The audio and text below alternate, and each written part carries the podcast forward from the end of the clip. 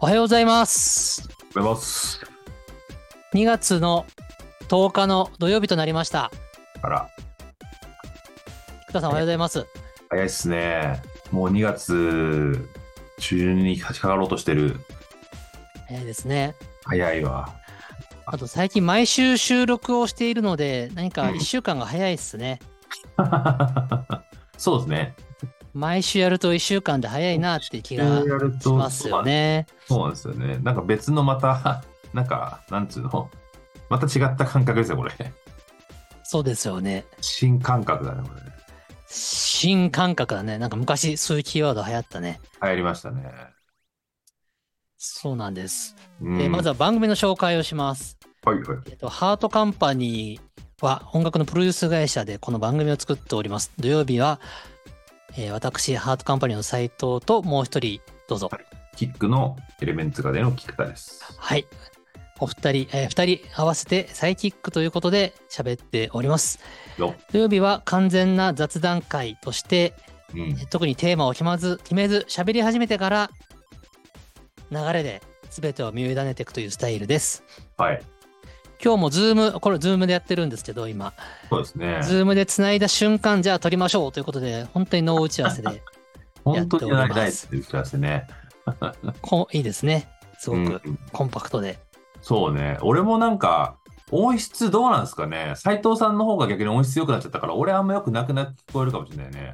ああ、でもそれは僕も思った。僕のマイクがかなりデッドに取れているのあで、菊田君の部屋なりが分かるようになってしまったのかーもしそうれない。んですよね。オンオンマイクなんでね、斉藤さんのやつ。そうね、相当オンで撮ってる。相当本で撮ってるから、間近だからね。はい。俺もなんかマイク買おうかな。あの、レコーディングで自分で使ってるマイクとかじゃダメなのいや、僕マイクなんか一個持ってないですよ。そうなんか家でさ、本当にラララの仮歌を自分で撮ったりしないああ、そういうのをやるとしたら、なんか iPhone とかで撮れるから。ああ、そうなんだ。うん。なるほどね。そうか。あの。ね、えっ、と、iPhone のマイクすごい優秀なので、うん。えーなんか iPhone のさ、うん。機能で、iPhone を外部マイクとして使う機能があるんですってよ。あ、そうなんですか。うん、僕ね、ガレージバンドで編集するときに、勝手に iPhone が外部マイクとして機能をし始めたりする時があって、あ、そうん、う。ええー、試してみようかな。もう Zoom でもそれができればいいね。 AirPods とかは持ってるんですけどね。 AirPods よりも多分今の方が音質はいいと思う。あ、そ多え分ーだけど。う。うーん。まあだからあれですよね、部屋なりするかしないかの話ですよね。なんかその、そうだと思う。うん。オンで撮るか、オフで撮るかみたいな。うん。そうだね。これマイクどこにあるんだろうこれもちょっと、あ iMac iMac、 iMac iMac のマイクは iMac 多分、どこにあるんだろうこれ。ディスプレイの下の真なんだ下ぐらいについてるんじゃなかったかなあ。下なの多分。あ、そう。ちょっとわかんないんだよね。よく考えたら。今まで気づかなかったけど。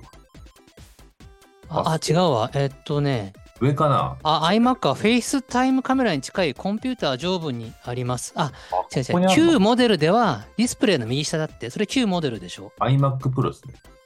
iMac Pro。うんじゃあ、多分旧モデルってことだと思うので、ディスプレイの右下なんじゃないでしょうか。右下にあるこんな。初めて聞いたんだけど、そんな話。マイクち裏っなのちゃいからね。裏なのかな右下、右真下じゃないですかね。違うかな。なんかそんなようなもんないですけどね。裏なのかなあ、裏でこんな取れないよね。真下真下だと思うよ。多分違うかな。それらしいものがないんですよね。ああ、ああ、ないよな。ないよね。ないですかうん。探しときますわ。それが探してもしょうがないんだけど。 探さなくても別にいいよ。探さなくてもいいよ。マイクを変えたらしい。うん。うんあ、で、もなんか、最新の iMac はうんなんか上についてるらしいね。まああの、 iMac カメラの横についてるんだって。あ、そう。iMac Pro の、まあ、ちょっと前ですもんね、iMac Pro 出たのね。2017 iMac Pro って結構前だね。か、それくらい。 2000、そんぐらいだっけか。うん。一番最初に出た iMac Pro だったから。うーん。買わないとね、Mac ももう。 2017だったら、あうん、そろそろ、まあそのスペックにもよるけど、うん。もしかしたら買ってもいいのかも。そうだよでねす。マイクの、ここにない、僕の Mac 事情で言うと、今使ってるノートが M1 の MacBook Air で、そうそうなんそうなんで非す常よ。非常に快適なんですけど、そうなのよ。ここ1回、いや、ここ2、3週間、うんう。んとね、Chrome で、Google Chrome のうん。ブラウザの Gmail で作業してると、バーって入力すると、入力が追っつかないで、あー遅れてバババって文字が打たれちゃうっていうことが出てきまして、これは何が原因だろうと思っててですね、うん。OS とかかな。うんブラウザの Gmail でもう前タイピングをして、うん。その反応速度が遅くなるという現象は、うんこれは、なんだ前はなかったんでしょ前はなかった。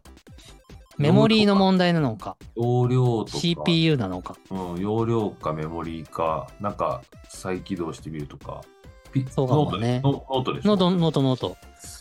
で、僕、ノートでもう本当に、えっと、ワード、エクセル、パワーポうんー、あと、せいぜいガレージバンドで、この、サイキックとかの編集うんくらいしかしないので、なんか最近動画編集みたいなことしないですよね。アップデート最近したとか、アップデートはもうやれるときは必ずやってる。 OS も OS もねどんどんしちゃう。ああ、まあじゃあ、なんかもしかしたらその OS アップデートで、そうなんですかね。やったのかもわしれないかんないです。うん、それくらまいあ、としかいうことがありまして、まあでもそれ以外はもう素晴らしく快適なんで、これもう一生使いたいぐらい好きなんですけど、、うんもう変え変えたくないなと思って。まだ僕のその、インテルなんで、あのまあうん。あの M、M シリーズの時じゃないやつなんで、うん。だからちょっと遅いんですよね、もうね。インテルはそうかも。僕も会社の、僕のデスクは iMac の、インテルうん iMac のやつでうん2018年ぐらい、会社はいはい立ち上げた立ち上げた頃に買ったんですけど、うんって考えるともう6年前。そただ当時のね、なるべく MAX で買ってて、メモリもう。うん、 64ギガ積んでて、あのスペックも高いのにしてあるので、全然今の現役選手だから、これはいけてるんだけどね。まあだからその、あれですよね、そう曲作るとか、ちょっとなんうか、ん。するとまたちょっと違いますからね。そうだね。クリエイティブな作業をするのであれば、物足りないのかもしれんが、僕のテキスト中心の仕事スタイルだと、まだまだ現役でいけます。だから買わないといけないんですよね。はい。。マックスタジオ。うん。はいと。いう近況でした。金 魚。はい。じゃあ、近況は以上で、ここから本編に行きたいと思います。よろしくお願いします。ます。はい、近況が終わったので本編に行くんですけれど、この1週間何がありましたかっていう話ですよね。 1週間、でも先週あのね、あのーコンサートの話しましたもんね。先週、春日のコンサートの話をしましたね。そうそうそうそうそう。で、僕的にはうん、 2月3、4でまたコンサートがありました。あ、そう2。月3が響けユーフォニアム定あそう期演だ。奏会、吹奏楽コンサートの仕切り。そうだ。で、2月4日がラキスタオーケストラコンサートの仕切 り。そうだよ。あの、チケット買ってくれっつって。はい。買ってくあーれ、買ってくれと言ってまして。買って買ってくだささった方もいたようです。はい、ありがとうございま素す。晴らしい。やった甲斐がありましたね。僕の放送、僕らの放送を聞いて買ったのか、もともと買ってたのか、ちょっとわからないんですけども、うん。あのーこのリスナーさんで見に行ったよという方が、木曜日の僕のコメント会にコメントをくれたりしていたので、えー、いらっしゃったのであろうと思います。おーあながちね。じゃあ。はい。うんで、僕の木曜日のこの前の回で、その辺の話は、まあ、しておるんですけれども、まあ、コンサートをした後。で、あと僕、そのコンサートがあったんで行けてないんですけど、うん。 えー、しと、菊田君的には見逃せない、こう、イベントが1個あったんですよ。え2月の3日土曜日、雫のライブ、え春龍君の雫の、え出たのうーんとね、僕もちょっと詳細を知らんのですけど、X を見る感じだと、春龍君はどうやら壇上でトークの時間にトークをしに、お客さんの前に姿を現したらしいんだよね。ついに解禁しちゃったのどう、どうなんだろうね、ちょっとこれなんか、いろいろ X をチラチラチラっと見たものの、うんちょっと全貌がよくわかりません。多分ファンのリテラシーが高くて、うん。あの、詳細を伏せているのではないかと僕は推測しておるんだけども、ええなんかイラストでうん。こんなライブでしたみたいに投稿されてる方がいて、どうやら俊龍くんはステージに上がったらしいよ。ちゃんとこのなんか、例えば仮面するとかじゃなくて、かん、そのね、ちょっとわからんのですよね。このなんかすりガラ ス、すりガラス越しとかでもなく、うーん、雫のライブどうなってたんでしょうか。た多分ね、これを聞いてる方でも言ってる方いて、あの、うんもっちださんっているじゃないですか。うもっちださんの X にん。投稿がありまして、うん、僕が俊龍くんにお花をスタンド花を送ったんですよ。ああ、はいはい。で、持田さんは斉藤さんからお花が届いてますという投稿をご自身のアカウントにされていたんですね。うん。なんで、持田さんは全てを知っているんだと思い ます。じゃあコメントをね、持田さん、どう いう、どういうライブだったかどう、だったの僕たちに教えてプリーズ。春龍だ春龍くんがちゃんとあの人の前に顔をなんかちゃんと出して出てきたのかっていうところがそこが気になるよね。そこが重要ですかうん。らあそそそこですよむしろ、うん、例えば、ちょっと、あの、音声なので画面見れない皆さんにとっては、ちょっと分かりづらい話をしますけど、菊田くんにはお見せしますが、うんうんもっちださんの X、はい2月4日のもっちださんの X に、えーもっちださんイラストが得意なものですから、はいはいはいえーこのもっちださんの X の投稿を見ますと、春龍くんとうんボーカルの方が2人はでいステージに座って喋っているイラストが書いてあるんですよ。これってこはとは、バやッっぱチリ顔をさらしたのか、うんただこのもっちださんのイラストに、春龍くんの姿は書かれてるが、顔のところに、丸、春龍っていう風になってて、春龍くんの顔は伏せられている。ということは、丸春龍っていうお面をかぶってたのだろうか、マジ違でうんだろうか。俺はだって喋りづらいでしょいやいや、でもね普、段に顔をさらさないというのは彼のポリシーだったはずなので、いやだってそこもねもうだいぶあまた雫のオフィシャルでもあるでしょ本当だファーストライこれブ、イントロダクション。後ではめ込んだだけでしょはい。えっ、と、みな、皆さん、ちょっと説明しながら喋りますけど、えー、雫のオフィシャル X を今見てます。ライブ後に、ご来場ありがとうございました。というコメントとともに、うんえーこれ、住川さんかな司会の方かな、そうねと、真ん中に春龍くん。うんで、隣にボーカルの方。3人立っていると。うんで壇上に春龍が上がっていて、春龍の顔には、うん画像加工で丸春龍として顔を伏せられているんですよ。そうですね。まあ、この写真は、えーさすがにが後で加工したものだと思うんですけれどあ、ー。そうですね。現場ではどうだったんでしょうかそうね。いや、さすがにこの下にさらに被ってはないんじゃないですか。かかぶんなかったでしょうかお面を。被んないんじゃないそうですかさね。すがにさ、これはないでしょう。うん。さすがにで、ね。春龍顔で検索してみましても、 おかわれてるじゃないかって書いてて。ないんですよ。でもコメント的にはなんか、うん。そこの、雫のライブを見た方のコメントもね、なんかその辺あまりみんな語らないんですよね。みんなまが出てあ、あこんなまいでしょりどんな顔だったとかあんま言わないよね、別にね。うん。なので、詳細がわからないです。で、本人行けばいいんだけ ど、まあなんかそれも野暮なので、あえて聞きません、野暮だ私。いや俊龍君顔出したのってもうおえ、なんだ、なんでそんなこと聞くんですかえちょっと気になってさ、うん。以上終わり。じゃあね、みたいな電話も嫌じゃん。確 かに。でも出してんじゃない出してるでしょ、これは。出したんかなどう考えても。ということで、持田さん、もしく はこれ見に行ったライブ見に行った方、うんえー僕らが知りたいのは、俊龍君はお客様の前に顔を晒したのか晒してないのか。うん。えーなぜ、その晒したとしたら、ファンの皆さんが X に晒した、晒してないという情報を一切書かないの は、なぜなのか。MC で言わないでねとか言ってたのか。あーあるかもしれそなのい。辺のことを、ぜひうん教えてください。そしたらそれも言えないじゃん、俺らに。なんで俺らは言っていいのか なだからさ。僕らは友人だからです。 あ、そうなのわかんないけど 友人なのに知らねえのかって話だよね。うん。どういうこと持田さんの投稿でさ、はい。春流ロス、えぐいてー次のライブいつかな春流ロスだそうですよ。春入ロスね。うんいやー気になる。気になるね。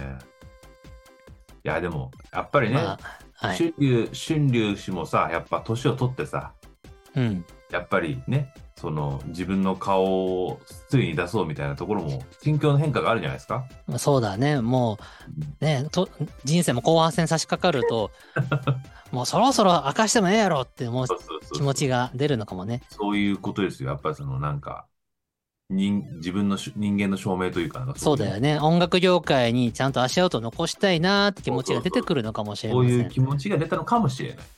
うん、まあ、そんな雫ライブが2月うん3日にありましたと。あそうなんだ。 はい。僕の週末、そんなところでした。あいあでも行ってはいないんだ。ええだって、響きユーフォニアムのコンサートを仕切ってたので、雫ライブに行けないんですよ、僕 は。うん行けないわな、そりゃ。うん仕事優先ですから。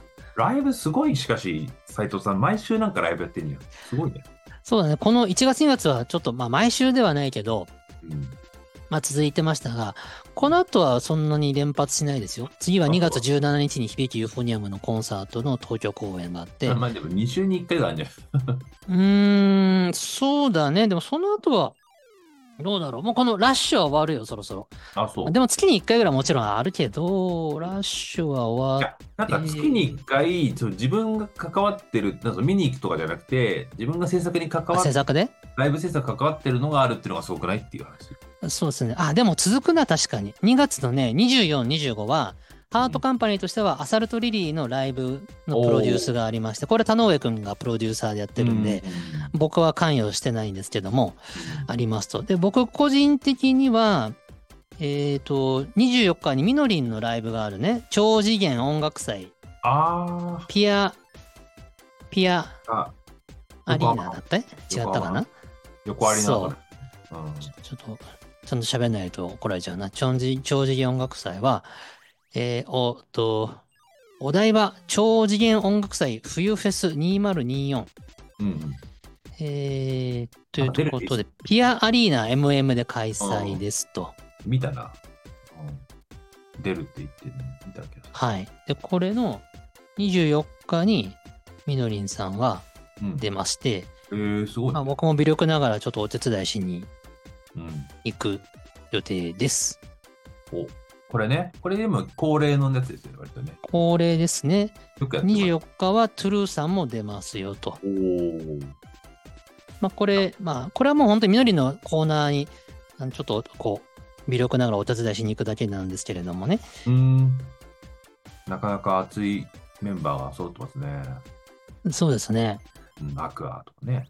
アクア、マ娘、あ娘上坂さん、クラリス、トゥルー、千ラリス原さん、レオナさん、藤子図、おーで、25日は内田優馬くん、紀藤あかりさん、鈴木愛菜さん、愛菜さんね中村修吾、おー畑中佑さん、ももクロさん、リエラさん、藤子さん。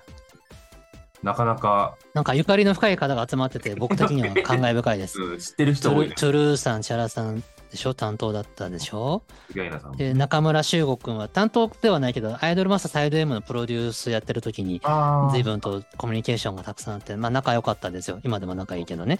うん。えー感慨深いですね。結構ね、知り 知り合いっていうか、まあ、し まあ知り合い多いです知ねり合い、。まあまあまあ、長年やってるからね。それはでですね、えー3月入ると僕の仕切りではないんですが、うん、えー3月2日土曜日にトゥルーさんの10周年ライブが神奈川県民ホール。おお、かなけん。これはソールドアウトしてるそうですね。すごいですね。かなけんですか。うん。いいですね。で、その後は3月9日、ストライクウィッチーズのフィルムコンサートの仕切りがありますね。あ それも知ってんのこれはうちの仕切りですね。おお、はいすごいね。ストライクウィッチ、仕切りって仕切りっていうか、プロデュースですね。ストライクウィッチズのはい。えー、意外なとこ来ましたね。あの、僕がプロデューサー、音楽プロデューサーやってない作品でも、そうオそうーそケスうトそラコンう。サートを頼みますっていう依頼をいただけるようになってるので、えー、すごいじゃん。これは鳥越くんがメインで動いてますね。えー、なんかそれは素晴らしい。なんかね、あくまでその自分が携わったアニメーション以外のもやれたら確かに、そうですね。最近はそういうこと増えてきてますよ。あーそれはいいですね。はい。うんで、3月9日はですね、うんストレコイッチーズのフィルムコンサートやっている、その同じ桜タウンという場所でホールが2つあるんですけど、1個目のホールではストライクイッチーズやってて、隣のホールではラキスタとハルシの上映会トークショーやってて、で、僕トークショーに参加しますと。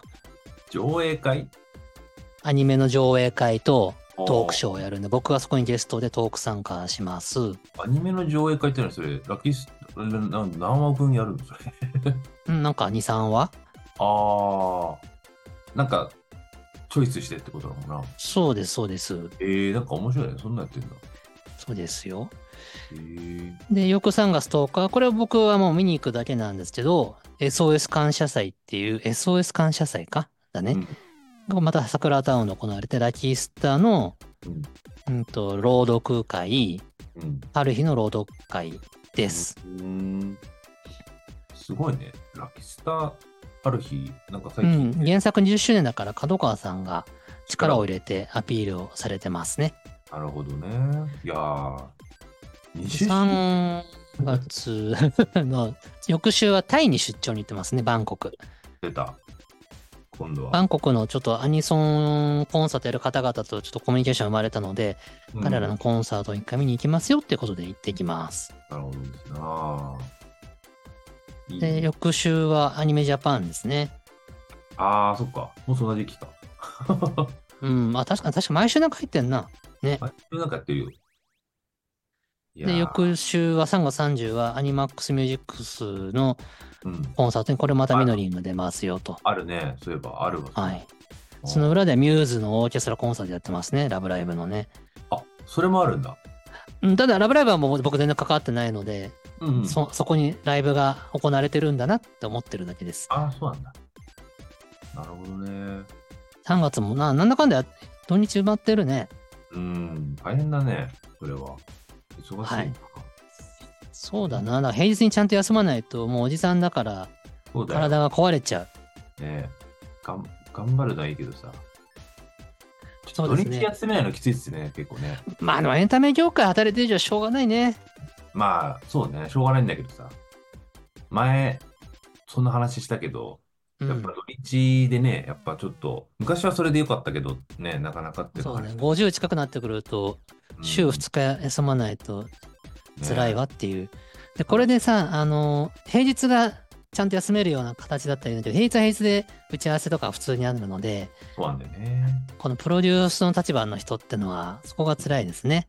そうね。土日の本番も行かなきゃいけないし、平日平日で、えーウィークデーで働いてる方々に合わせて働かなきゃいけないから、結局休めないっていうそことうだがよ。発生しますんで。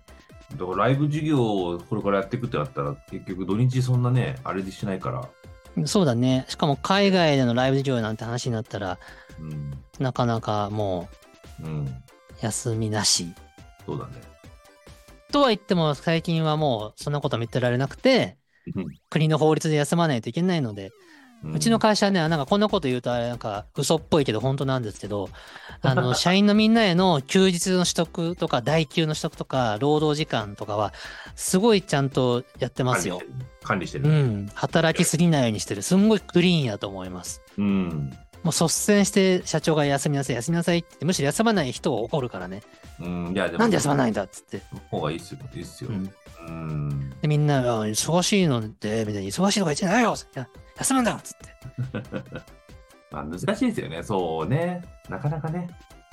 まあまあ、休むんだとか言いませんけど、まあ、なるべく休めるようにみんなで調整しようぜっつって、うん。じゃああなたはこの日に代休取って、あなたはこの日にとか、そういうのみんなで共有してうまく休もうそうね。ってやっております。うん。ちゃんとしてんですよ。よし。いやちゃんとしてないとは思ってないよ、別に。なんか僕がこのラジオではちょっとおちゃらけキャラでやってるから、うなんん。かみんなその誤解してないかなと思ったんで、 今ちょっ別にと僕はしてないでしフォローしました。ょ。うん。大丈夫ですよ。そう分かってますよ、そんなの。合ってますかじゃあよかラったジですオ、。ラジオ向けのね。あれだから。はい。ガラケーのね。まあそんな近況なんですよ。菊田さんの近況聞かせてくださいよ。近況をね、ずっと制作してたんで、喋ることないね、じゃあ。喋ることないのよ。ガ制チで。作のことは外に出せないからね。ガチでないっすね。ガチでない。レコーディングと制作ばっかやってた。そうだね。レコーディングでこんなことがあったなんて言えないからね。何にもいない。でも、これで雪降ったじゃないですか。はい。ああれ、、雪そう、雪のす、その話しましょうよ。雪降った日、レコーディングあったんですけど、はい。さすがにね、ちょっと中止になりましたね。ああ、いい判断、いい判断だよ。なんか、その、じ割と都内の人もいるんだけど、うちょんっ。と演者さんで離れてる人がいちょっとそのああ、それは、っていうのがあってそれがあるから、まあ、来ることはできるけど帰る時怖いねみたいな話があってそうだね。いやそうそう優しい判断ですよ。いい判断したんじゃないですか難しいですよねそこの確定事項じゃないじゃないですか天気候だから、ううんーん、でも僕はもう菊田くんたちの判断すごく良かったと思います。あの結果、うんあ全然大丈夫だったじゃんってなったとしても、それはリスク回避のために必要な、うん、代償ですよ。そうだからレーベルの人がまあそのだからあの日だと確か夕方ぐらいから降ってきたんだっけな確かあのね、昼過ぎからちらつき始め昼過ぎぐらて、いか夕方にはもうつ、これもう積もってんなって感じだったそ。うそうだから午前中にその話が出て昼までにちょっと結論出しますみたいな感じでうん。 16時ぐらいからレクだったんであちょあ、っとじゃあやめてよかったね。ね、うん、だからちょっと、まあ結果的に結構降りましたどもっんね。たよ、警報出たじゃんか。ねえ。でもなんか電車が JR 完全に運休みたいな感じじゃなかったもんね。ではなかったけどうよん。それはやめてよかったよ。うん。困難とかになるとさ、大変だし。かわいそうだよね。帰宅に何時間もかかっちゃうってさそ、うちょっとかわいそうよ。滑って怪我しちゃったとかね、そういうのそうもですよ。あるかもしれないから。そうそうそう。まあ、なんで、あの、僕、木曜日の放送でも言ったんですけど、その立場が上の人とかうん、えー主催の会社の人とか、仕切ってる会社の人は率先して責任を負う覚悟で、リスケ、えーするとか、うん中心するとかっていう判断をなるべく早くしてあげてねっていうのはいつも言うとおります。ね、そうなんだよね。まあままあ。あ、中にはあの頑張ってやったらやれたじゃないかって言ってくる人もいるんですけど、あのそういう人たちはもうちょちょっとこう気も気が立ってる方たちなんでまあまあま あと冷静になってみたらここはリステの方が良かったじゃないですかっていうふうにしてその反論はその、ね、あえて受け止めてうん。弱,、まあ弱弱者っていうのかなその家が遠いとかそういう立場がその辛い人たちのために何かうんアクションをするのがいいんじゃないですかね。俺もそうは思うんですけどね。ただ、まあそのお金出してる側の人の意見もあるから、まあ俺はなんか、まあ、わかるよこのスタジオ代もったいなかったなとかそうこの声優さんのスケジュール次いつ取れると思ってんだよそうとそうかそうそう。だからありますねこれは全然行き行くんだったらやります全然やりますよって感じしたいなんだけど。うんまあそうそう言わざるを得ないと思う、うんなのでクライアントのレコード会社の方が何だか分かりませんがあの人たちはもう率先して、まあ発売日延期になってもいいぐらいの気持ちでリスクを取って、えースタッフ演者の安全を優先に考えてくださいと、ねでそういうリスクが取れる人がちゃんとプロデューサーしてくださいって感じですねまあそう思います僕も思うし、うん、そういうリスクを取れない人はちょっとどうなのっていう気もしますね。年に1回ぐらいあるね、雪でう中ん、止、年に1回か2年に1回ぐらいあるね。うんまああるよ、それはしょうがない。コンサートもあるからね。そうそう。だからまあ、それがあったぐらいかな。あとは。 僕も普通コンサート、雪の思い出があります。あれなんかありましたよね、それ。ミューズのコンサートの話したっけかあれあ、そう、台風か、それは。なんか、あの、なんか、斎藤さんが、あの、ハート頑張りでやってたやつが、ハーなんだっけ、ハートカンパニーやってたやつが台風で。台風でみたいさな。て、なんじゃろうか。石川さん、石川、あ、石川由依さんの歌方ボリューム2の滋賀、あ違う大阪公演が台風のため、東京からスタッフが行けないから中そうそ止。うそうそう。それ、それはそ覚れえてもありましたね。あれも、なるはやで判断下したと思います。うん。最うん、可能な限りの最速で。うんで、雪のライブといえばですね、えーと、かつてこんなことがありまして、うん2014年はいはいは2月の8日、い。うん。ミューズネクストラブライブ2014うん。埼玉スーパーアリーナにて、おう。これがですねうん、えーすごい大雪吹雪になっちゃったんです、当日。はいはい。で、えー今、その雪の時は中止がなんだとか言いましたけど、この時は、えー開催されたんですよ。あ、まだね、そういうムードじゃなかったんだね。うん、交通機関も動いてたしというとこもあって、まあ、それを全然批評を問うことではなくてですね、僕もその日行ってたんですよ。はラブライブに深く関与してたのでね。で、まあ、見終わりました。で、じゃあみんなで帰ろうって言って、まあ、あのーまあ、みんなお客さんも帰れてた様子あではある。るんですね。で、僕は当時の社長と一緒にうん、車で帰るかってなったんです。都内まで車で送ってってやるよあ、そう。で、あありがとうございます。で、乗ったものの、首都高が雪が降りすぎて、車が動かなくなりまして、ええ首都高のとある場所で、2、3時間ずっとストップしてたっていうことがありました。えーえ、それはなんか試作しちゃったとかそういうことですかうんとね、出たい出口が封鎖されたのか、ははは。封鎖じゃないのかな。えどうでもよかー、多分スタックした車が出たのか、ちょっあとー理由は定かじゃなかったんだけど、進まないという状況になって、えーまあ、ニュースあの交通ニュースを聞くと確か何か進まない車が止まってるのか実な行んかちょ規制をかけてるのかみたいなものがあって、渋滞でう進まないってことか。うん、そうです車が連なってる状態だったかなあーあの時なるほど、でね。僕は社長と2人でうん田村ゆかりのラジオ を聞くっていううんやることないからラジオでも聞きましょうってなって文化放送してて、うんえ ー田村ゆかりさんのラジオが流れてて社長と二人で床におもろいなみた いな。いややっぱ田村さんで喋るうまいっすよねみたいな。全然関係ないレベルの人あ れじゃん。キングレコード、当時ね、当時キ当ン時グね レコード。当時ね。なあ、それ。どういうことなのでもやることもない。そうですね。うん困るね、それはっ。ていう思い出がありました。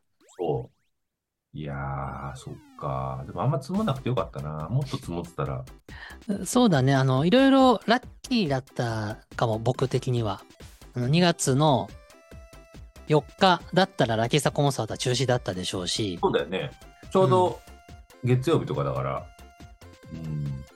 そうなんです。で、あと都民的には、月曜日は大変だったけど、火曜日はもう、割と雪がもう溶け始めてて、普通に生活できたもんね。そうですね。これが2日降り続いてたら結構大変だったんですけども。うん、物流とかは大丈夫でした。うん。そうか。まあでもそんなもんかな。いや、話題がないんですよ。そうだ、菊田さん何もないですね。ないんだよ。残念ながら。まあそういう日もありますけどね。作る、ほんとないっすよね。なんか。なんかそういうところで、面白おかしくなんか、あれできればいいんだけど、ほんと最近なんかずっと作ってはレコーディングに行くみたいな。なるほどね。ね。ちょっとなんかね、さすがにでも、夜は自分のプライベートタイムが少しはあるんでしょあ、ありますね。あ、あ最近ね、あのーあの、竜が如くってあるじゃないですか。ありますあります。竜が如くの、うん。僕は竜が如くやったことなくて、うんただプレステとか持ってないんで、はい。 YouTube で、あのーなんだろう、プレイ動画をずっと見てるんですよね。あやってるんじゃなくて、プレイ動画見てるのね。そうあの、まだあから、まああの面白いとムー思ビーうがわ。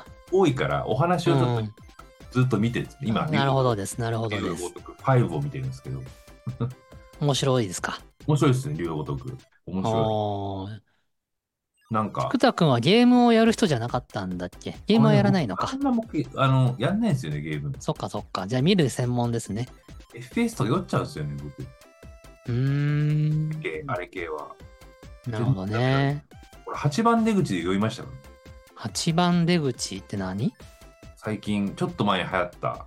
8番出口知らないですか ?8 番出口。あ知ってるいます脱出するやつ。あの、違和感なんか地下鉄の駅を脱出するやつ。違和感を見つけて脱出するみたいなやつなんですけど。あーあ、あれプレイしたのであれを見てて、ゲームのあ、見てて。うん見てて酔いましたから。見てて酔いま した。これはダメだなるほわ。ど。うん、だから弱いんですよ。3D ゲームダメだ。うーんそうかどうか。 2D はできるけじゃあ夜はど。うん。 YouTube の動画見て、優雅ごとく面白いなっていう時間を過ごしてるんやね。暗いですね。うん。特にあとは。うん、そんなもんかな。まあそうだね。まあスタジオこもってたら、まあそうだね。話題はなかなかないよね。うんしょうがないね。はいもうちょっと話題を作りたいですけどね。話題を振りまきたいんですけどね。ねあちょっとなのん、かもう少し、もう少しちょっと話題作りをできるようにちょっと仕入れとかな いとね。なんかあ、そうだね。ぼんやり過ごしすぎなのかな、もしかしたら。 いやいや、でも制作で最初困ったらそうなるよ。僕が今しゃいっぱい喋れてるのはコンサートがたくさんあったから、インプットがいっぱいあったんで喋れてるだけなんで、僕もスタジオワークが続いてたら、言えることなんもないっすね、みたいなことで終わってたと思うし。そうなんですよね。もうちょっとなんか、あればいいんだけど。ちょっとそうだ。ね。じゃあ、うちの会社のネタもう一個言って次お便り行こうと思うんだけど、あの、なりはい NAS って知ってますか ?NAS、サーバーの名前なんですけど。はい、わかりますよ。わかるうん弊社のデータ管理、これどっかで喋ったかなデータ管理これだのろ、で、これ、あの、壊しちゃったってやつじゃないですか、ハードディスク。あ、そうそうそう。あその流れで、えっ、と、NAS のサーバーを構築、うん構築って言うとかっこいいんだけど、まあ、NAS の機器とか買ってきて繋げただけなんだけど、ああ、はで、今はね、10テラをい。うん。 2つ挿して、それをレイド1っていうの、はいはいはいミラーリングするやつね。うんにして、運用を試みようとしてます。そのバックアップみたいなこと。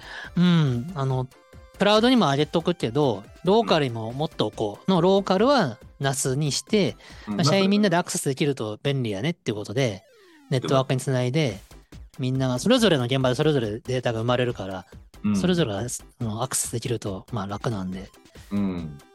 ってやってますって面白いね、NAS 作ってみると。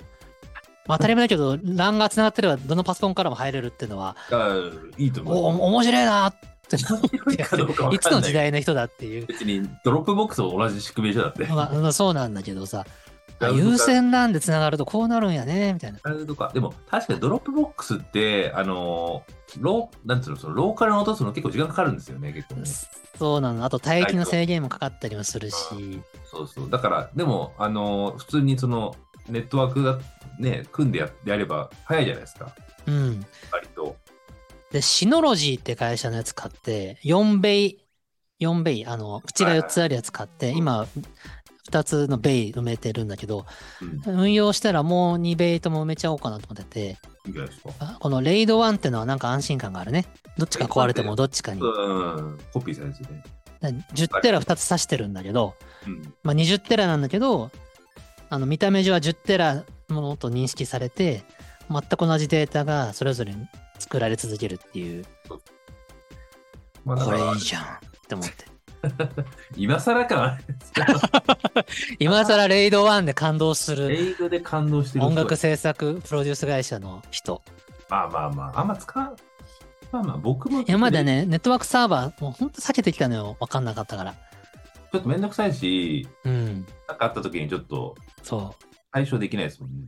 そうなんです。うんセキュリティまあまもあ、そんなことがあって、そう、セキュリティも大事だなと思う。そこはもちろん、あの、ここでは語りませんけど、まあ、ちゃんとしてますから。はい。なるほどですね。いや、いいじゃないですか。結構、はい。話題を振といりうまこした。とがありました。はい。では、コメント返しに行きたいと思いますよ。はいはい。では、947回。フランス出張に行ってきた話にコメントをくれた皆様、ありがとうございます。じゃあ、あーフリーおじさん、はいはこいこから見ますかとっねて。もいいですよ。うん。えー、クリおじさんからです。おはようございます。二つ。フランスお疲れ様でした。お仕事メインとのことですが、楽しめたようで何よりです。しかし、ションベンイベントなくて安心しましたよ。私は斉藤さんの暴行がとても心配でした。ここでコメント返しのお話なのですが、お二人の神社でのご祈祷のスタンス素晴らしいです。おっと、ここで話題変えるんだね。ちょっと一回ここでここ話でね。題変わったので、おしっこがね、大丈夫だったっていうのは、できんな下品な話ですけど、これ僕が振った話ではあるので、これ菊田君、あのですね、一個原因が判明したんです。え、何どういうこと木曜日会でも喋ったんですけど、うんこの前2月の6日の日、うん。えー、と僕はニューヨークに行った時同じような頻尿状態に陥ったんです、あ、そう、また。うん、またでこれすごいそっくりだと思って自分なりに研究分析したところ条件が揃ってましたえー、なんだろ寒いことう。うん。そして移動が多いことうん。そしてとあるジーパンを履いてたことおジーこパのンジーパンが多分あいけなかった。ーね、どういうジーパンなんですか、それ。あの、ごくごく普通のジーパンだけど、ちょっとジャストフィットなサイズで、あまあ、それはいいのよ。ただね、ベルトの位置が、普通のジーンズよりもちょっと上なのね。ーはいはいはい。おへその上ぐらいまで来ちゃってるような。されたんだ。そう。あーそれによって、こうなるほどね普通のジーンズはちょっと腰に引っかかるぐらいのところであーベルトの位置が来てると思うんだけど、もうちょっと上なので、なるほどね。何も骨に当たらないままお腹一周ぐるりとベルトの位置が巻き込むんですよ。まあ、実際ベルトしなくてもね、ジーンズでピタってくるから。なるほどね、によって圧迫されて、結果膀胱も圧迫されて、膀胱が広るがらない状態になったから、おしっこはためられなかった。え、それ、そのジーンズ日本でも履いてるんですか日本でも履いてます。でも日本ではなんないんだ。日本でなったのは、でも思えばそのジーパン履いた時は確かにトイレ近い。本当に 近めであると、あの、改めて思った。本当。で、すんごい頻尿になったのは、この前2月3日もそうで、10分前におしっこしたのに、10分後にもうすんごいしたくて、で出すとすっごい出るっていう。出てないんじゃないのいやー、どうでしょう。キレが悪いんじゃないキレが悪くなってるのは、それは事実なそのだのが10、分だから、その、まあ、で出ました。で、10分後もう一回キレってなった時のおしっこの量ってのは普通に出るってことですか出ちゃうんですよ。トロトロじゃなくて。出る時も、出る時の方が多い。えーそれすこごいの。前、その、まあ、おしっこちょろちょろちょろちょろちょろちょろ行ってて、で、よし、じゃあ移動しようと思って移動して、ちょっとおしっこしたいなと思って歩き始めたんですよ。うんまあ、あのーもう家まで残り10 15分、20分、途中買い物挟んで20分ぐらいの距離だったんですけど、まあ大丈夫だろうと思って、で、買い物をしてたんですよ。ドラッグストアで。うん。したら、あれってなって、すっごいしたいなと思って、なるほどね。もうそれが怖いのが、したいなと思ってから、もう我慢できないってなるまでのスピードが異常に短いのね。うん。それが怖いですね。これはやばいと思って、もう本当にあの、一歩一歩踏みしめるように、振動をなるべく与えないように、家まで帰ったよっていう。我慢できないのはきついな。なんでそのジーンズが原因だってことがほぼ確定したので、海外に行くときは履くのやめよそうそうそう。日本でも履かない方がいいんじゃないそれ。う。いや、でもね、形はすごくかっこいいし、あ履きやすいしあ、僕的には気に入ってるんですよ。うんまあじゃあ、なるべで、くおしっこにいつでも行けるとき、そうだね。ただ覚えてる二泊あれまあ、それでも分かったから、このジーンズはそういうそうです危。険性そをう感いじう、あのー、もろはの剣ですと。るね。あ、でもそう装いう備のしたら、そう、なんか、ドラクエで言うと、すごい守備力上がるけど、呪いにかかっちゃうみたいな。そうね。そうそうそう。なんか、そういうやつなんか素早さが下がるみたいな。そうそうそう。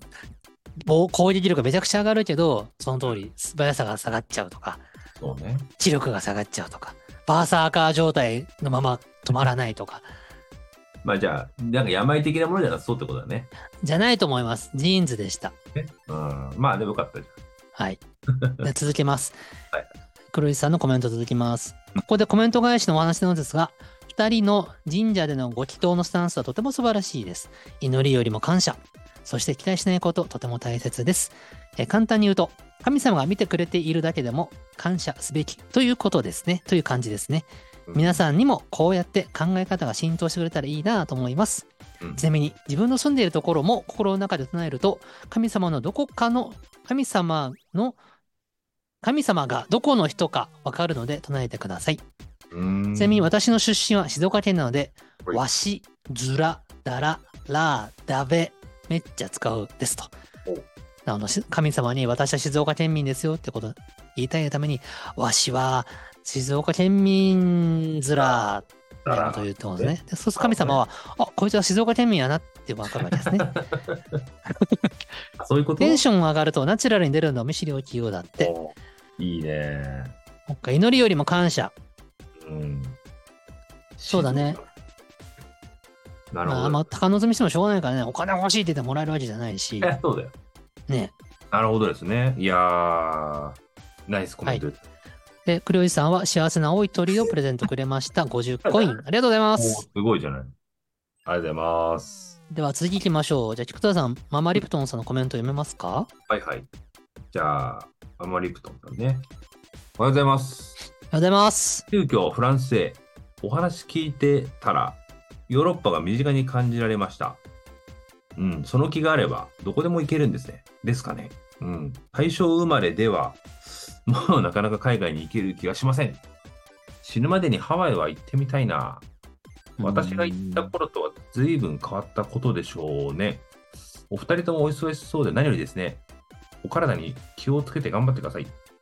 そして、熱奏ファンの皆さんにも、おかんと一品を可愛がっていただきありがとうございます。サイキックさんのおかげで、経営も盛り上がりそうです。うん。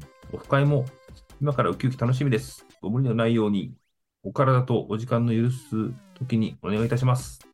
はい、うんママリプトンさんありがとうございあまりがとうございす。ます。ハワイね。死ぬまでにハワイには行ってみたいな。私が行った頃とは随分変わったことでしょう。つまり、私は1回か2回行ったことあるけど、もう1回行っときたいってことか。いや、いけるんじゃないですかでも、ママリプトンさんが多分ハワイ行った頃って、まだハワイが開拓されてる頃だから、そんな前なのあ知らないけど。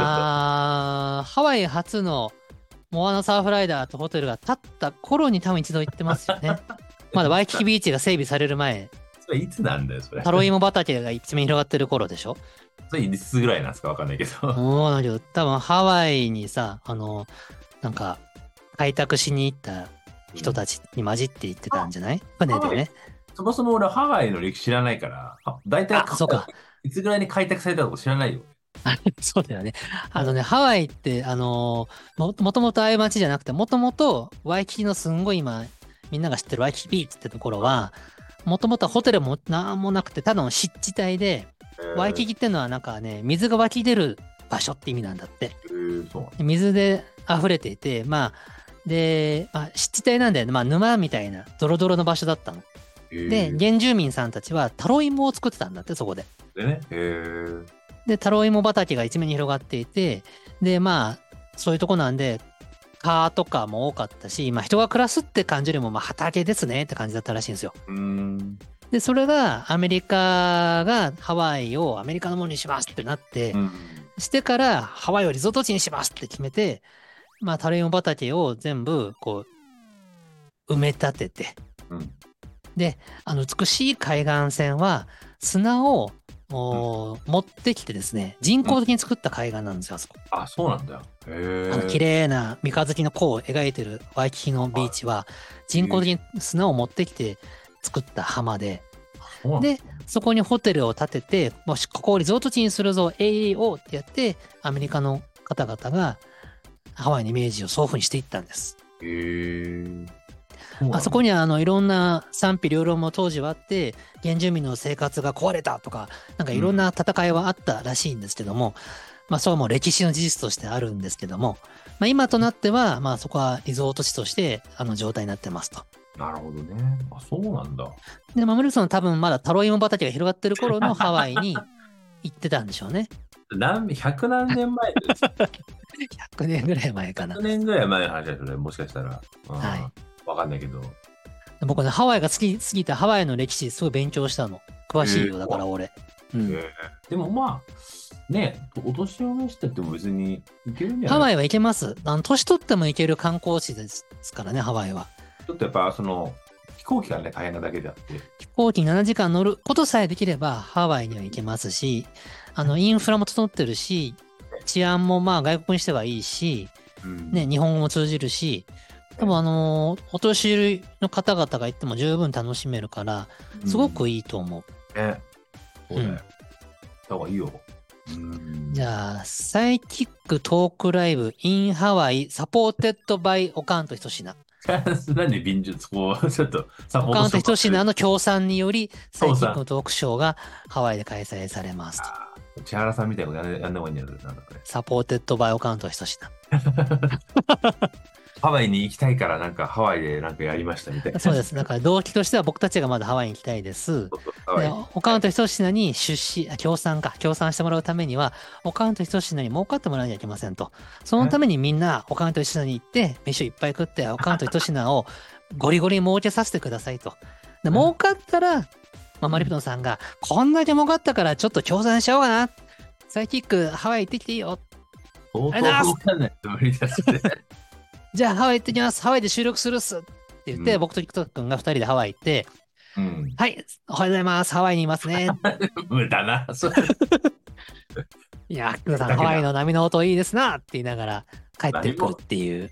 絵もないからさ、まあ、せめて写真撮本当っにてアイコンに使お本当にハワイなのか、本当は熱海とかなんじゃないかみたいなね。そういう、うう。んっていうことができるので、これを聞いてるみんな、関東一品に行って、とにかくお金を落として、まあ、マルフトンさんがもうお金が儲かってしょうがないよっていうぐらいになったら、僕らがハワイに行ける。まあでもねハ、ワイロケ観光です。ちゃんとね、はい。ですね。皆さん。はい。まあ冗談ですけど。はい。あはいりがとうございます。はい。で、なんかね、えーサイキックさんのおかげで経営も盛り上がりそうです。まあえ、あのーお世辞もあるとは思いますが、でも嬉しいですね。いやいやいや、よかったですよかったです。なんか。うん。おでうんも本当に盛り上がってて、次僕らが行った時に、うんなんかもう銀ギラ銀の店内になったら怖いね。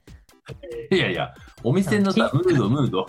お店の中がもう銀メッキ、金メッキとか、じゃうんら、ママリプトンさんもじゃらじゃらの金ネックレスで現れて、あら、斎藤さん、ナックじゃないんだからさ。儲かっちゃってしょうがないのようち、もう本当に本当にもう金とか銀とかね、もうダイヤとかサファイアとか飾っちゃって、こうでもしないとお金使えなくてね、みたいな。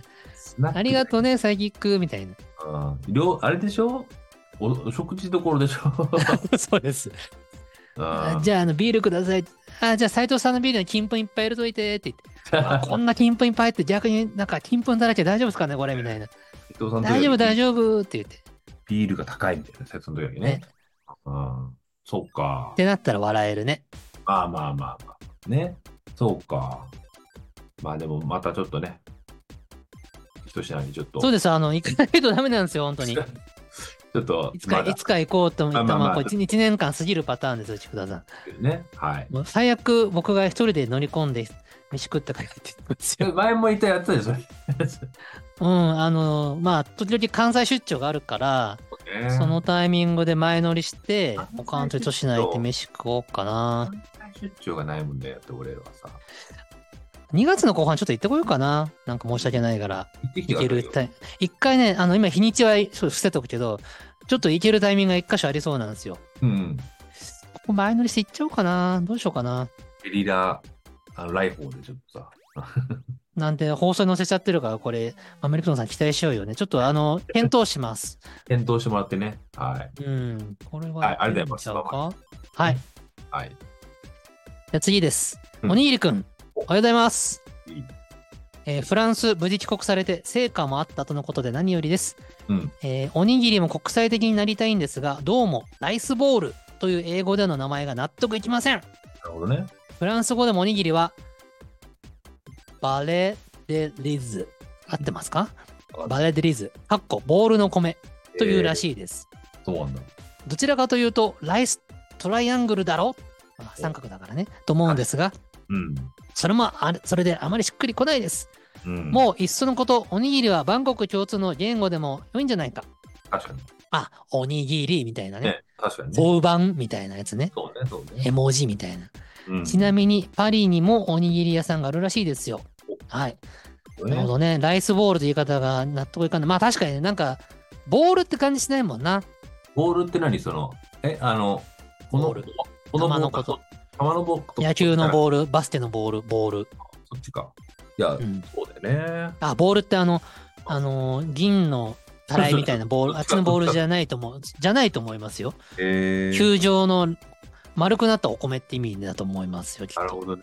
でも三角に握るっていう文化は日本だけなのかもね。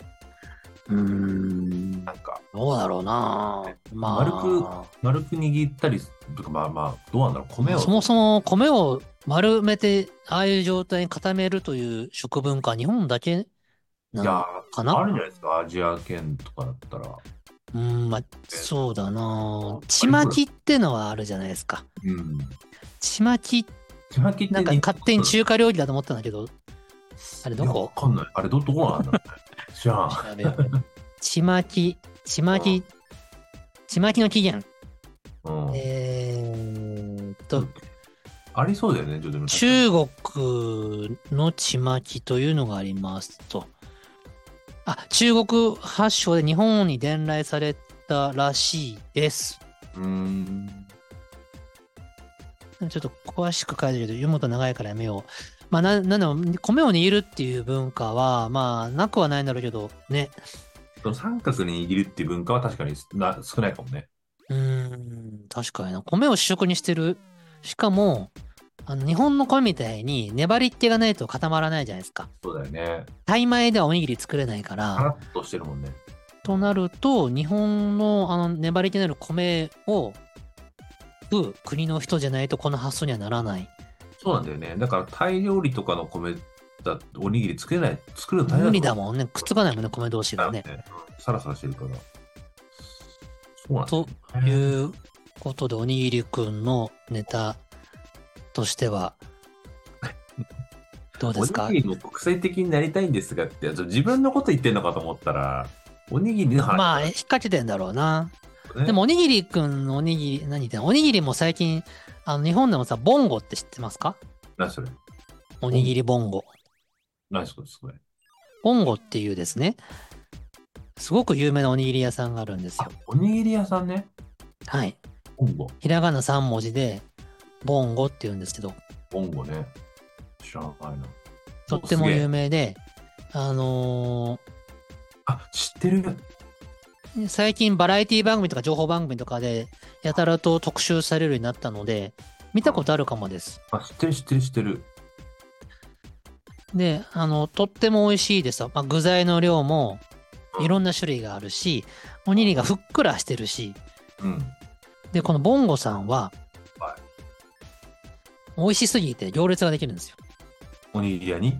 そうです。すごいじゃん。最大6時間待ち。ええええーって思うよね。でもほんとそうなんですって。こんなこんあ、な。本当だ、めっちゃ並んでる。ええおにぎりボンゴは、えー元祖のボンゴは大塚駅にあるんですよ。で今はおにぎりボンゴで修行した人が自分の店を出して、えボンゴ由来の店がいろんなとこにあるんですけど、えらまい。この元祖ボンゴはすんごい並ぶと。やば。こんな並ぶんだ。うん。ええおにぎりでしょ大塚駅。みんな違うのって思うよね。って思うのでみんな興味が湧いて、あー一回食べてみようぜってなって、並んじゃうと。これが違うんですかね。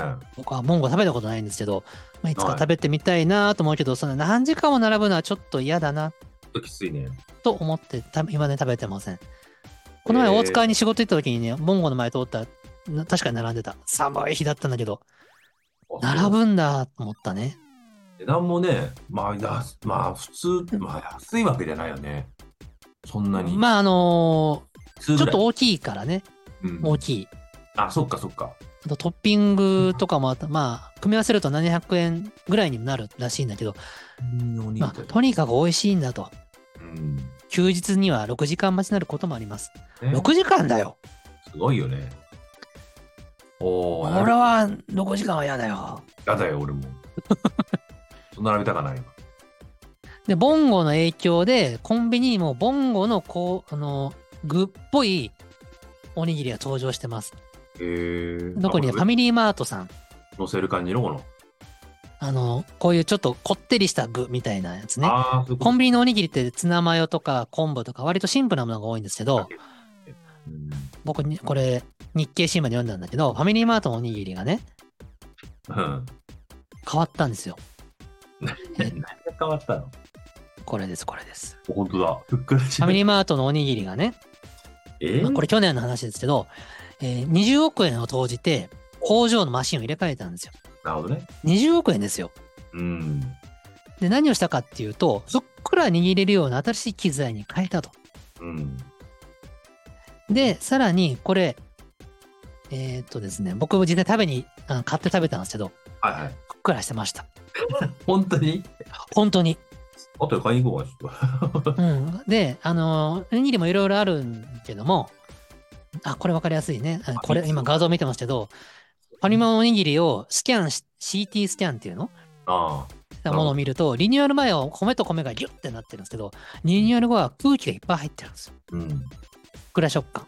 うん。で、買うときに、このふっくらご飯ってマークが書いてあるおにぎりを買ってください。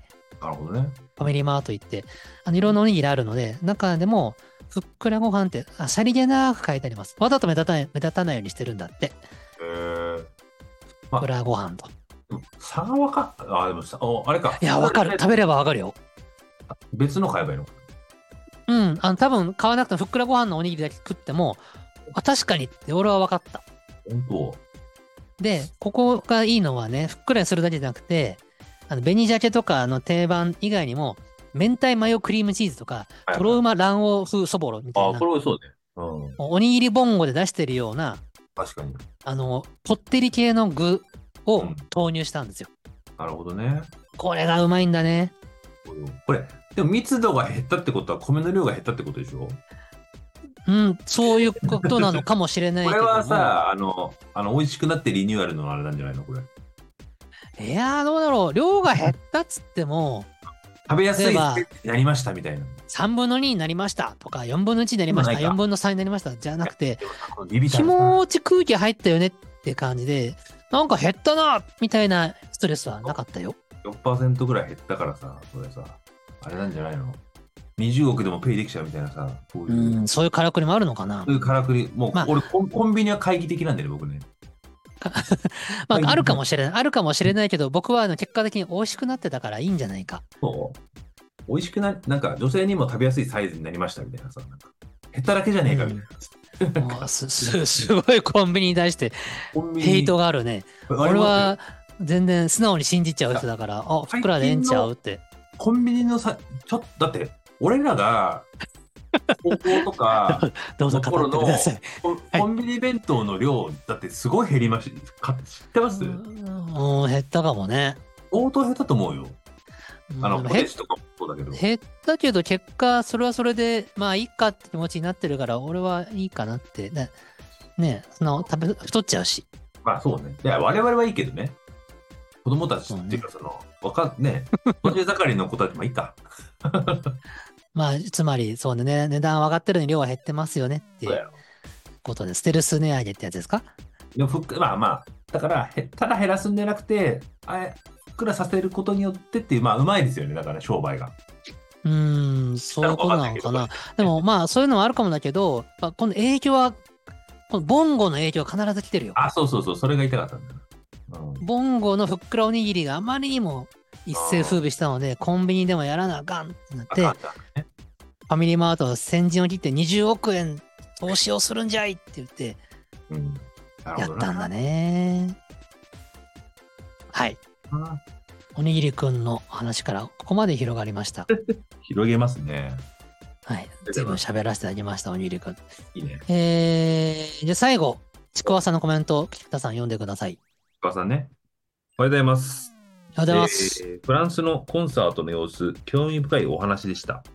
おかんとひと品は、おにぎりさんやフォロワーさんたちが美味しそうな写真をアップするのを眺めてよだれです。なるほど。神奈川済みなので、オフ会などの際は、新幹線で合しますねと。おー。来ましたね。新たな。ありがとそうね、ちくわさんありがとうございますう。ございます。新たなね。ちくわさんはそうだな。フラッと行かないよな、大阪には。神奈川はちょっと遠いね。うーん。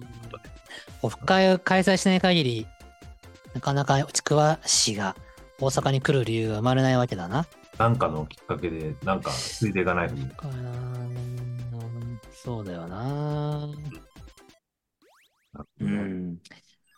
一回ママリプトンさんの商談だな。 今、全国各地にいるからね。うん。みんなか西の方いるわけじゃないもんな。なんかさ、あの、俺は何を考えてるかっていうと、例えばうん、サイキックで今度飯食いに行きますとオフ会しましょうや、みたいに言うじゃんか。でもそれをなんか僕ら発信でやるということに対して僕は何か違和感を覚えてるんですよ、実は。毎回言ってますね。菊田君も記念している、ちゃんと来る人数を勘定して、入れる人数を設定して、やった方がいいよねって、もうそれもごもっともだと思ってるんですけど、はい。ここで僕今、フラッシュアイデアです。出た。おかんとひとしなファンクラブを作りましょそれを、おかんと親しにやらせるの、それ。 う。そうです。あら、それは、どうなので、おかんとひとしなさんのファンクラブを、ママリプトンさんとアクリプトンさん立ち上げます。はいはい。で、月額の会費、 月額の会費わからん何百月額の会費何百円とか、月額の会費って何をママリプトンさんちの手間賃ですね。ああ、いやいや、何で、がまあそこに登録する何が特典がありますと。うん。で、そのファンクラブ入ってる人は、ママリプトンさんのお店来ると特別な料理を食べれますとか、おお、あ、それいいね。えっ、と、お酒が一杯無料ですとか、ああ、そういうのでか。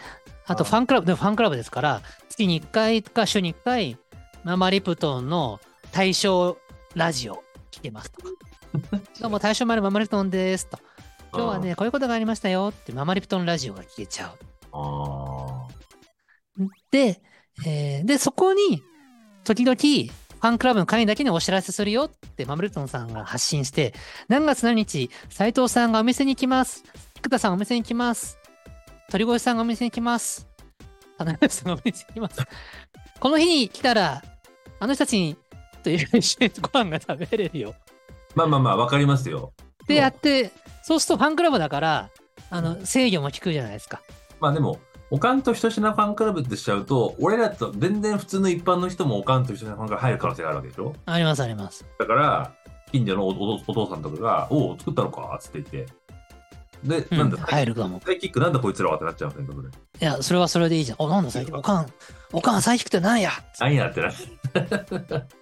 行くわもあるし、あまあ、最低だけじゃなくて、おかんさんのこういう感じきっと広いから、うん。なんか他のことにも使えるじゃん。なんかこの日来てもらうと、スペシャル、まあ、でも何かがありますみたいな。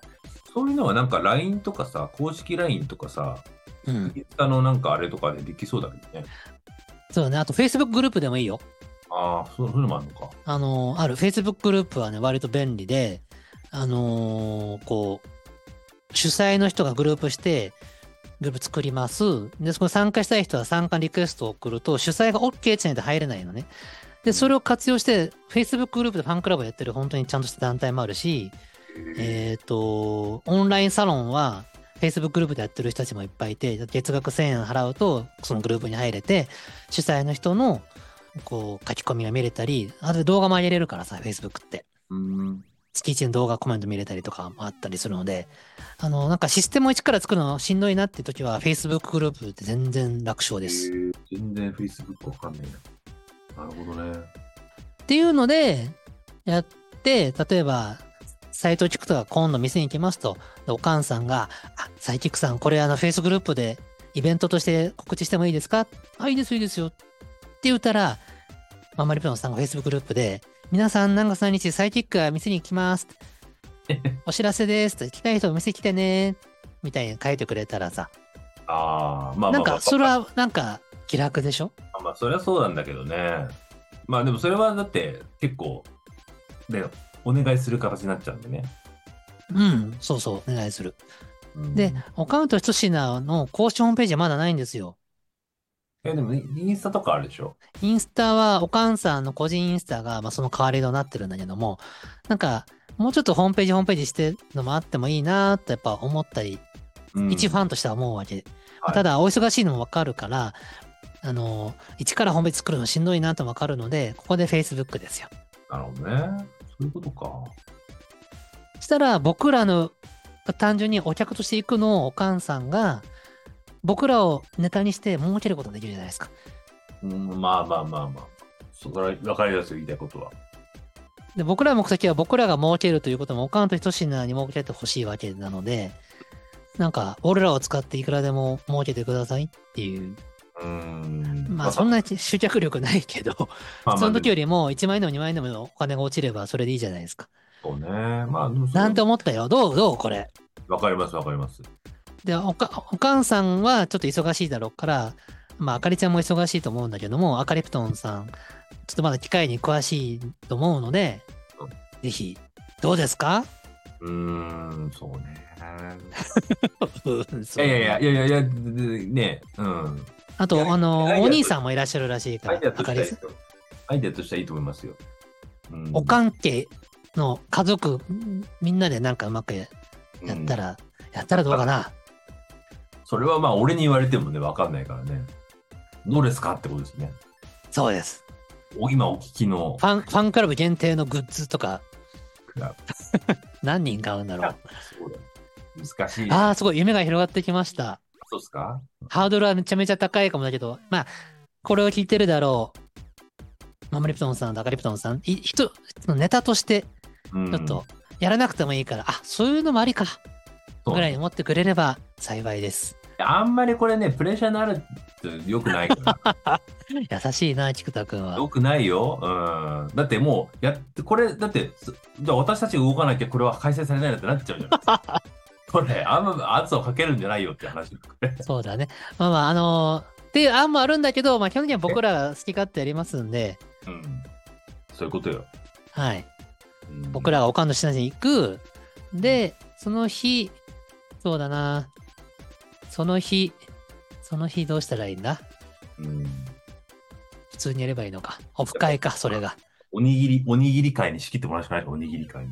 そこか。そっか、おにぎりくんがやるって言ってたな。おにぎり会ができるんでしょ おにぎり会に僕らのスケジュールを預けるの。おにぎりマネージャーやってもらえばいいのか。そうそうそう。おにぎりくんマネージャーをやってあのくれるかおなにみたいな。ぎりおいにぎり仕切りでちょっとアテンドしてもらって。いな。悪徳マネージャーみたいになってほしいね。いやいやいや。ぼ暴利を貪るああ、なるほどね。マネージャーになって、おにぎりくんばっかり、身なりが良くなっていくわけですよ。だから、おかんと一つのマネージャーみたいな、おにぎりが。ああ、そういうことああ、マネージャー。広報、広報、宣伝係。ってことにしてるな。まあ、お互い迷惑かもしれんな。なんだけど。ままあまあ、まあ。あ、ぜ皆さんこれ全部冗談ですよ。冗談、冗談。 あの話半分僕ら話半分話半分ですから、あんまり期待しないでください。マーマリプトンさんとアカリプトンさんも、なんかガチの提案してた感じになってますけど、嘘ですからね。やんなくていい ですよ。冗談ですよ。全部嘘です。はい。安心してくださいっていうね。安心してください。履いてます。と一緒で敵す。末的なね。うん安心してください。全部嘘です。全部嘘。嘘で、嘘。まあ、嘘、はいまあね。はい。そういうことです。はい。ということで、えー、コメント以上です。はい。はい。じゃあ今日も長々となりました。ありがとうございました。ありがとうございまでは、また来週よろしくお願いします。した。はい、お願いします。